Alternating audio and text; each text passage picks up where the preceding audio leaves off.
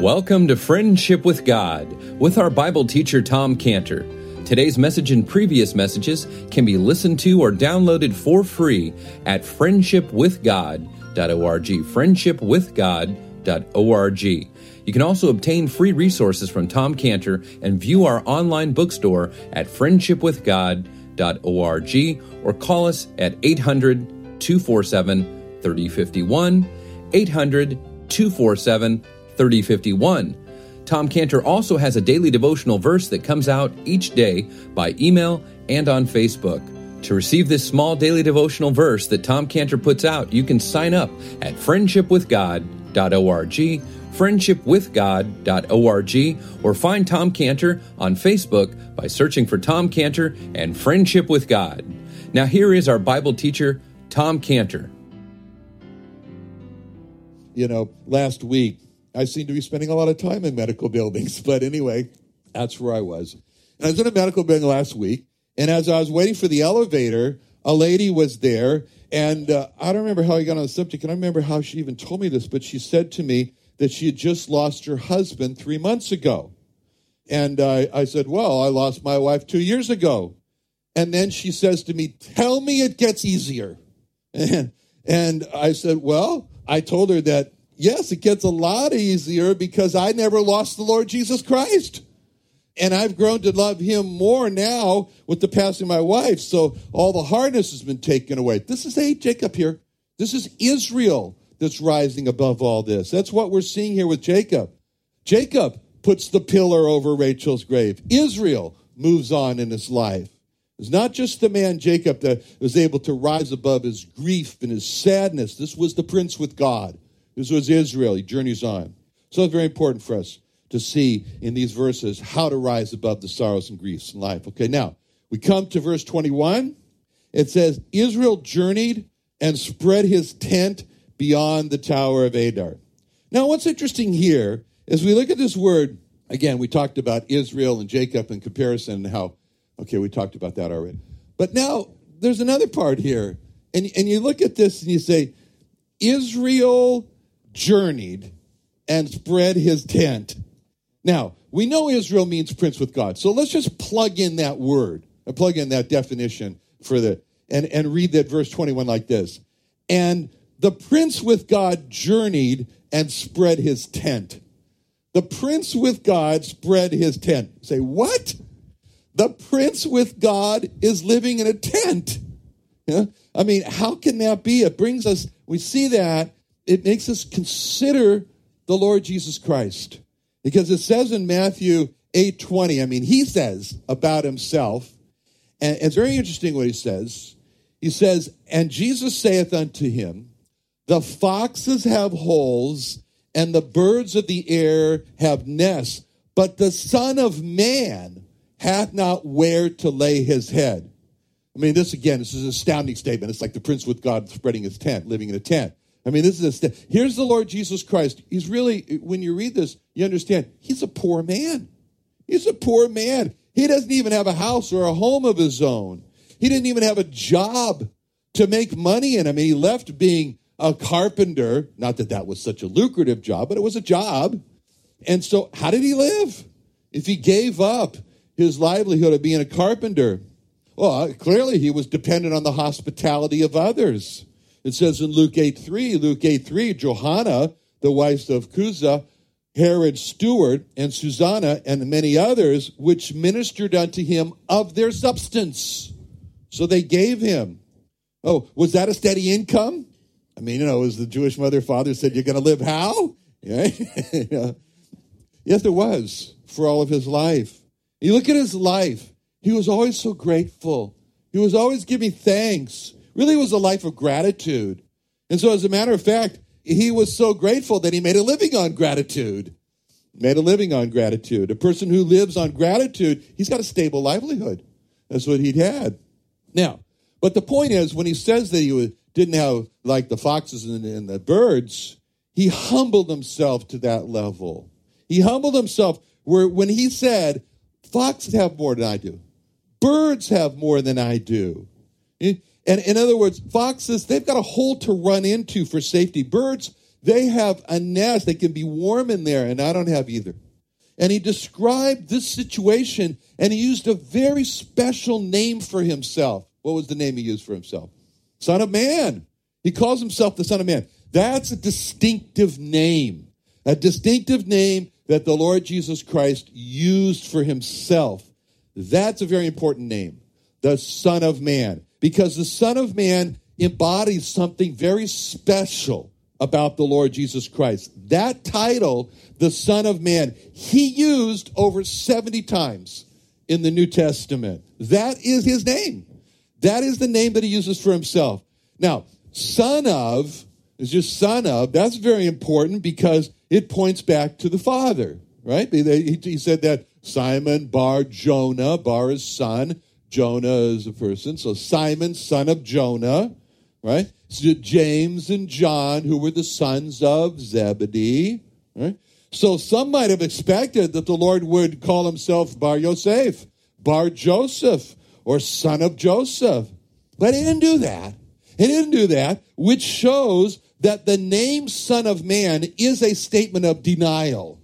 It is a statement of denial. He is denying being limited to a particular man, as Joseph, let's say, for example. So when he calls himself the Son of Man, he's denying that he has any house or any home that would be his by right of inheritance from a family from his father, for example. So when he calls himself the Son of Man, he's denying that he has any wealth, that he has any lands by right of an inheritance from family. I mean, he calls others son of a certain man, but he denies that title for himself. He's not the son of any particular man. So if the name Son of Man denies him from being a part of any family, then what does he mean by Son of Man when he says that?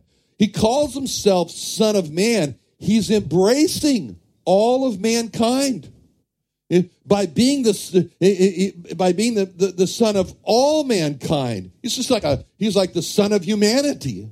You know, and he's not just the son of one particular man or family.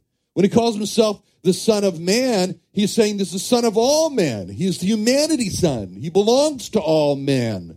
When he calls himself the son of man, he's not calling himself the son of the Jews. There's no Jewish uh, there's nothing Jewish about saying son of man or the son of the Jewish people. He's calling him the Son of all people of all time. And when he calls himself the Son of Man, he's fulfilling the promise that was made to Abraham that far surpassed just the Jewish people in the Abrahamic promise in Genesis 12:3 when God promised to Abraham Genesis 12:3 and I will bless them that bless thee and curse him that curseth thee and in thee shall all families of the earth be blessed all men of the earth be blessed. And the Abrahamic promise then, the blessing to all families, it was confirmed again to Jacob. And, he, and Jacob it says, someone's going to come from your seed. He said in Genesis 28, 14, Genesis 28, 14, and thy seed shall be as the dust of the earth, and thou shalt spread abroad to the west, to the east, and to the north, and to the south. And in thee and in thy seed shall all the families of the earth be blessed.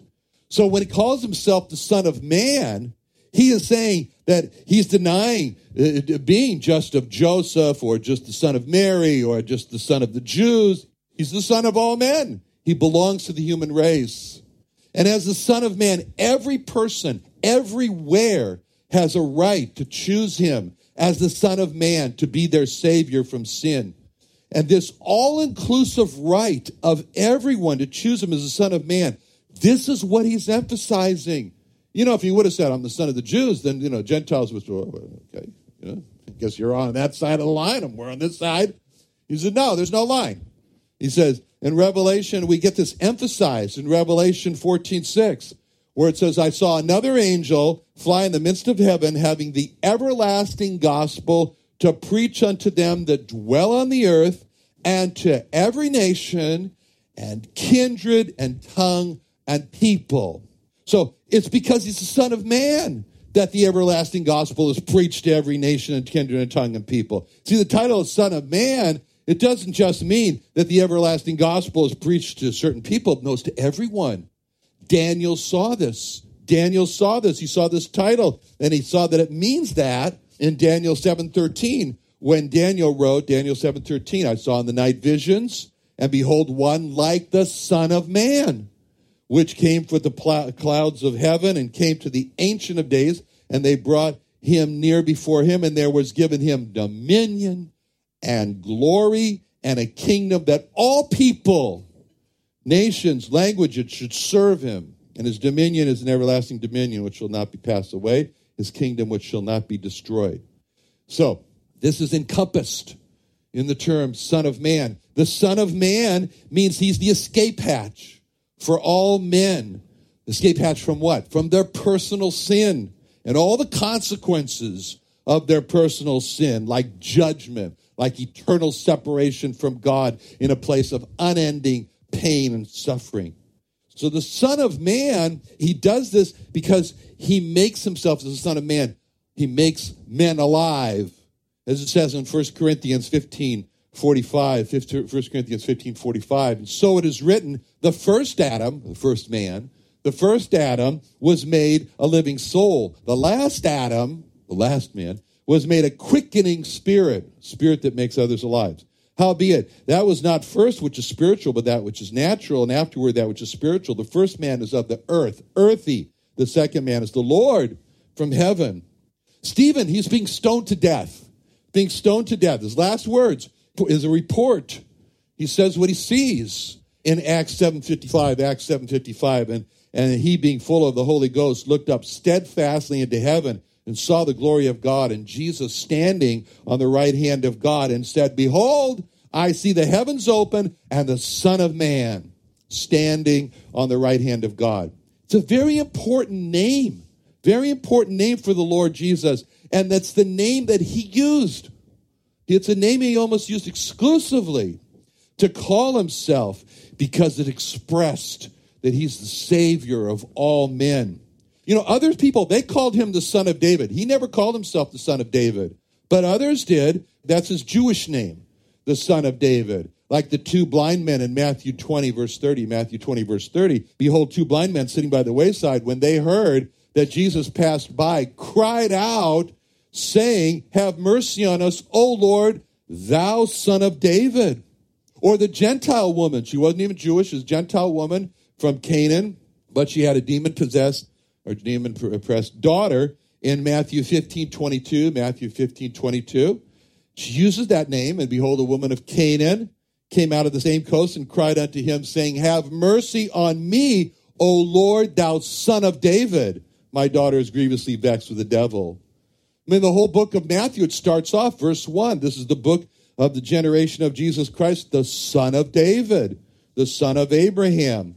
When he walks into Jerusalem on there, uh, he comes in Jerusalem on, on, the, on the donkey there. He comes on Palm Sunday in Matthew 21 9 21 9. That's the name they called him. It says, and the multitudes that went before and that followed him, saying, Hosanna, thou son of David. Blessed is he that cometh in the name of the Lord, Hosanna in the highest. So this is how he was seen also by the Pharisees when he asked them this question, who they thought the Messiah was. And so Matthew 22, 42, when they, would, I should say, this is how the Pharisees saw the Messiah. Matthew 22, 42, he said to them, What think ye of Christ? Whose son is he? They say unto him, The son of David. Son of David. He was the son of David. He never called himself the son of David. He never called himself by his Jewish name, the Son of David. He called himself the Son of Man. And the title of the Son of God, that's his divine title. It's his divine title. And that's the name that John declared in John 134. And I saw and bear record that this is the Son of God. This is the Son of God. Nathan- this is Nathaniel's confession of faith. Nathaniel's confession of faith in John 149, Nathanael answered and saith to him, Rabbi, thou art the Son of God. Thou art the King of Israel. This is the point of conversion, especially for Jewish people. And the Ethiopian eunuch's salvation is that he confessed Jesus Christ as God. Because he said Acts 8.37, Acts 8.37, Philip saith, If thou believest with all thine heart, thou mayest. In other words, be baptized. And he answered and said, I believe that Jesus Christ is the Son of God. That's the way it is, especially for Jewish people. It's not an issue of whether or not he's the Messiah. That's not an issue. That doesn't even come close to the Himalayas that they got to get over. The Himalayas they got to get over is he's God. That's the Himalayas. And when any, any person, especially a Jewish person, believes that the Lord Jesus Christ is God, he's saved. And that's encompassed in his title, Son of God. He was God. And therefore his title is the Son of God, but never called himself by that title. Instead, he always goes back to this title, Son of Man, Son of Man. He loves the title, Son of Man. He uses the title. He usually say, he says, when he describes his mission, he doesn't say Son of David, Son of God, King of Israel. No, he says in, in Luke 19:10, his mission statement is, For the Son of Man is come to seek and to save that which was lost. He loves his title as the Son of Man. He used that title when he describes how he's going to be betrayed. We just uh, just the Lord's table, and, and we talk thinking about that the betrayal in Matthew 26 2. Matthew 26 2. You know that after two days of the feast of Passover, and the Son of Man is betrayed to be crucified. He loves this title of the Son of Man. He uses it when he describes his capture, his court trial, and who's going to execute him. He tells in Mark 10:33, Mark 10:33, saying, "Behold, we go up to Jerusalem, and the Son of Man shall be delivered into the chief priests and unto the scribes, and they shall condemn him to death and shall deliver him to the Gentiles." In other words, for execution. He loves his title as the Son of Man, and he uses that title. He describes the necessity of his death in the famous John 3 chapter, just two verses before John 3:16, John 3:14, John 3:14, and as Moses lifted up the serpent in the wilderness, even so must the Son of Man be lifted up. He loves that title. He loves the title of the Son of Man. He uses it. He describes how he's going to be buried for three days. He says in Matthew 12 40, Matthew 12 40, for as Jonas was three days and three nights in the whale's belly, so shall the Son of Man be three days and three nights in the heart of the earth. He loves his title. He loves the title, the Son of Man. He uses it, he uses it to describe the second coming and the power that he's going to have in Luke 12 40. Be ye therefore ready also. Luke 12 40. For the Son of Man cometh at an hour when you think not. He says in Matthew 26 64, Matthew 26 64, Jesus saith unto him, Thou hast said, Nevertheless, I say unto you, hereafter shall you see the Son of Man sitting on the right hand of power and coming in the clouds of heaven. He is the Messiah, no doubt about it. He is the Messiah, he's the Christ. But apart from one instance, uh, when he was alone in a well with the woman, uh, uh, not a Jewish woman, but as a well, it's the only time he ever said that he was the Messiah. He, he as the Son of Man, he's the Son of God. He as the Son of Man, he's the Messiah. He as the Son of Man, he's just like you and I, except he doesn't have sin. See, that's a Hebrews 4.15. Hebrews 4.15. We have not a high priest which cannot be touched with the feeling of our infirmity, was all points tempted like as we are, yet without sin. When he says he's the Son of Man, it's speaking about what he did to himself in Philippians 2 7. Philippians 2 7. But made himself of no reputation, took upon him the form of a servant, was made in the likeness of men, Son of Man, was made in the likeness of men, being found in fashion as a man, Son of Man. Being found in fashion as a man, he humbled himself and became obedient unto death, even the death of the cross.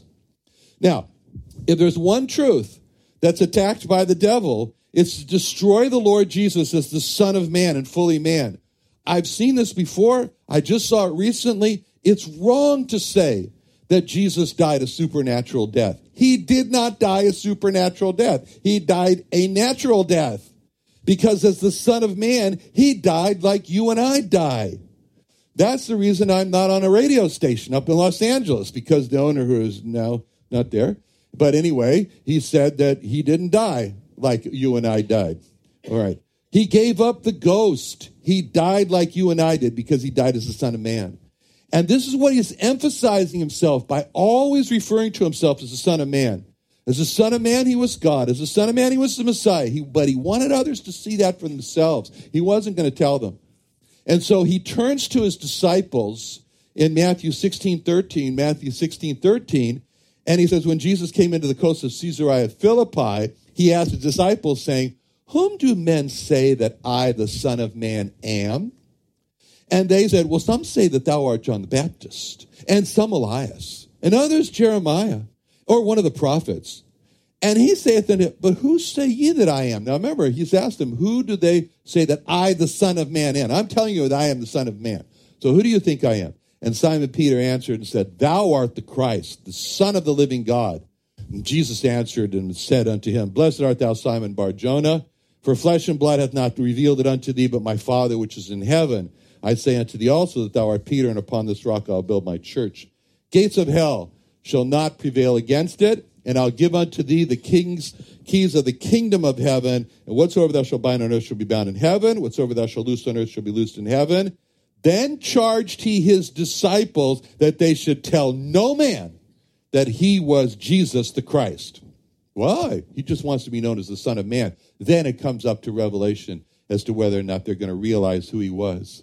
To realize this truth that God became a man. And then the Lord Jesus was a person who was fully man and fully God. And fully man, he dies for our sins. That's the gospel. The gospel is to see that the Lord, that the Lord Jesus, as God, he made and he hung the stars in space, but as the Son of Man, he was hung on a tree. See, the gospel is the Lord Jesus is seeing him as he used his hands to form man, and then his hands get driven through with nails. And, and the Lord Jesus, as God, he uses breath to give us life, but as the Son of Man, he's made to suffocate in the fluid that's collecting in his lungs and the, on the cross there. He gives us water to drink, and as, as God, and as the Son of Man, he's made to thirst on the cross. He's as God, he's light, as we were talking about earlier, light of the world, but as the Son of Man, he's put into a dark tomb. He, he has a heart of love as God when he gives man life, but then as the Son of Man, his heart is pierced through with a sword. So, when he says this verse, in Matthew 8 20, Jesus said unto him, The foxes have holes and the birds have the air have nests, but the Son of Man hath not where to lay his head. He's really talking about provision. Because he's saying, look, why do the foxes have holes and the birds have nests? Because God has provided for them. God has provided for them. He's provided for the foxes and the birds. He provides food for all the animals, as it says in Psalm 104 21. Psalm 104 21. The young lions roar after their prey and seek their meat from God.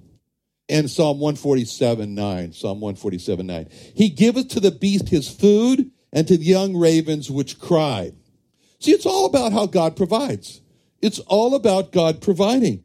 That's what's emphasized by this title, Son of Man. It's God providing for man.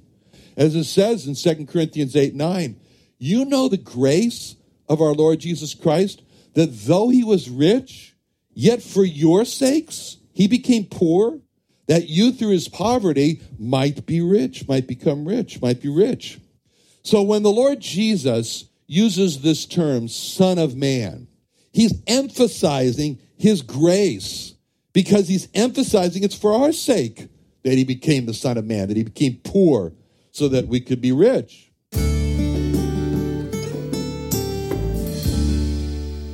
Another wonderful day studying the Bible with our Bible teacher Tom Cantor here on Friendship with God. Don't forget that today's message and previous messages can be listened and downloaded for free at friendshipwithgod.org, friendshipwithgod.org. You can also go online to find free resources from Tom Cantor and our online bookstore at friendshipwithgod.org. You can also find Tom Cantor on Facebook, and you can also go to friendshipwithgod.org to sign up for his daily devotional verse. Now, Tom Cantor is also the founder of Israel Restoration Ministries. You can visit that website at israelrestoration.org. Or you can write Tom Cantor at P.O. Box 711 330, P.O. Box 711 330, Santee, California. That's S A N T E E, Santee, California 92071. Or you can email Tom Cantor at friendshipwithgod.org. Tom Cantor at friendshipwithgod.org. Or for more information about Tom Cantor and Friendship with God and Israel Restoration Ministries, call us at 800 247 3051. Tom Cantor, founder of Israel Restoration Ministries and our Bible teacher on the Friendship with God radio program, has created the Friendship with God Study and Reference Bible.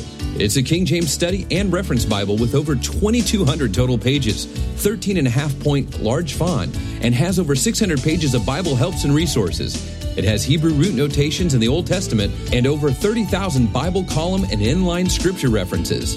It also includes daily bread reading notations, a tour of the Bible scripture journey, 12 custom made full color maps, and a full color 9 page History of Israel timeline map. Not to mention incredible concordance and the most popular Bible scripture references section, Bible reference help section, and hundreds and hundreds of other personalized pages from Tom Cantor to grow your friendship with God. It's printed on Finland thin paper printing technology and covered in a black lambskin leather cover with gold lettering. To order your Friendship with God Study and Reference Bible, go to our homepage on friendshipwithgod.org. Friendshipwithgod.org.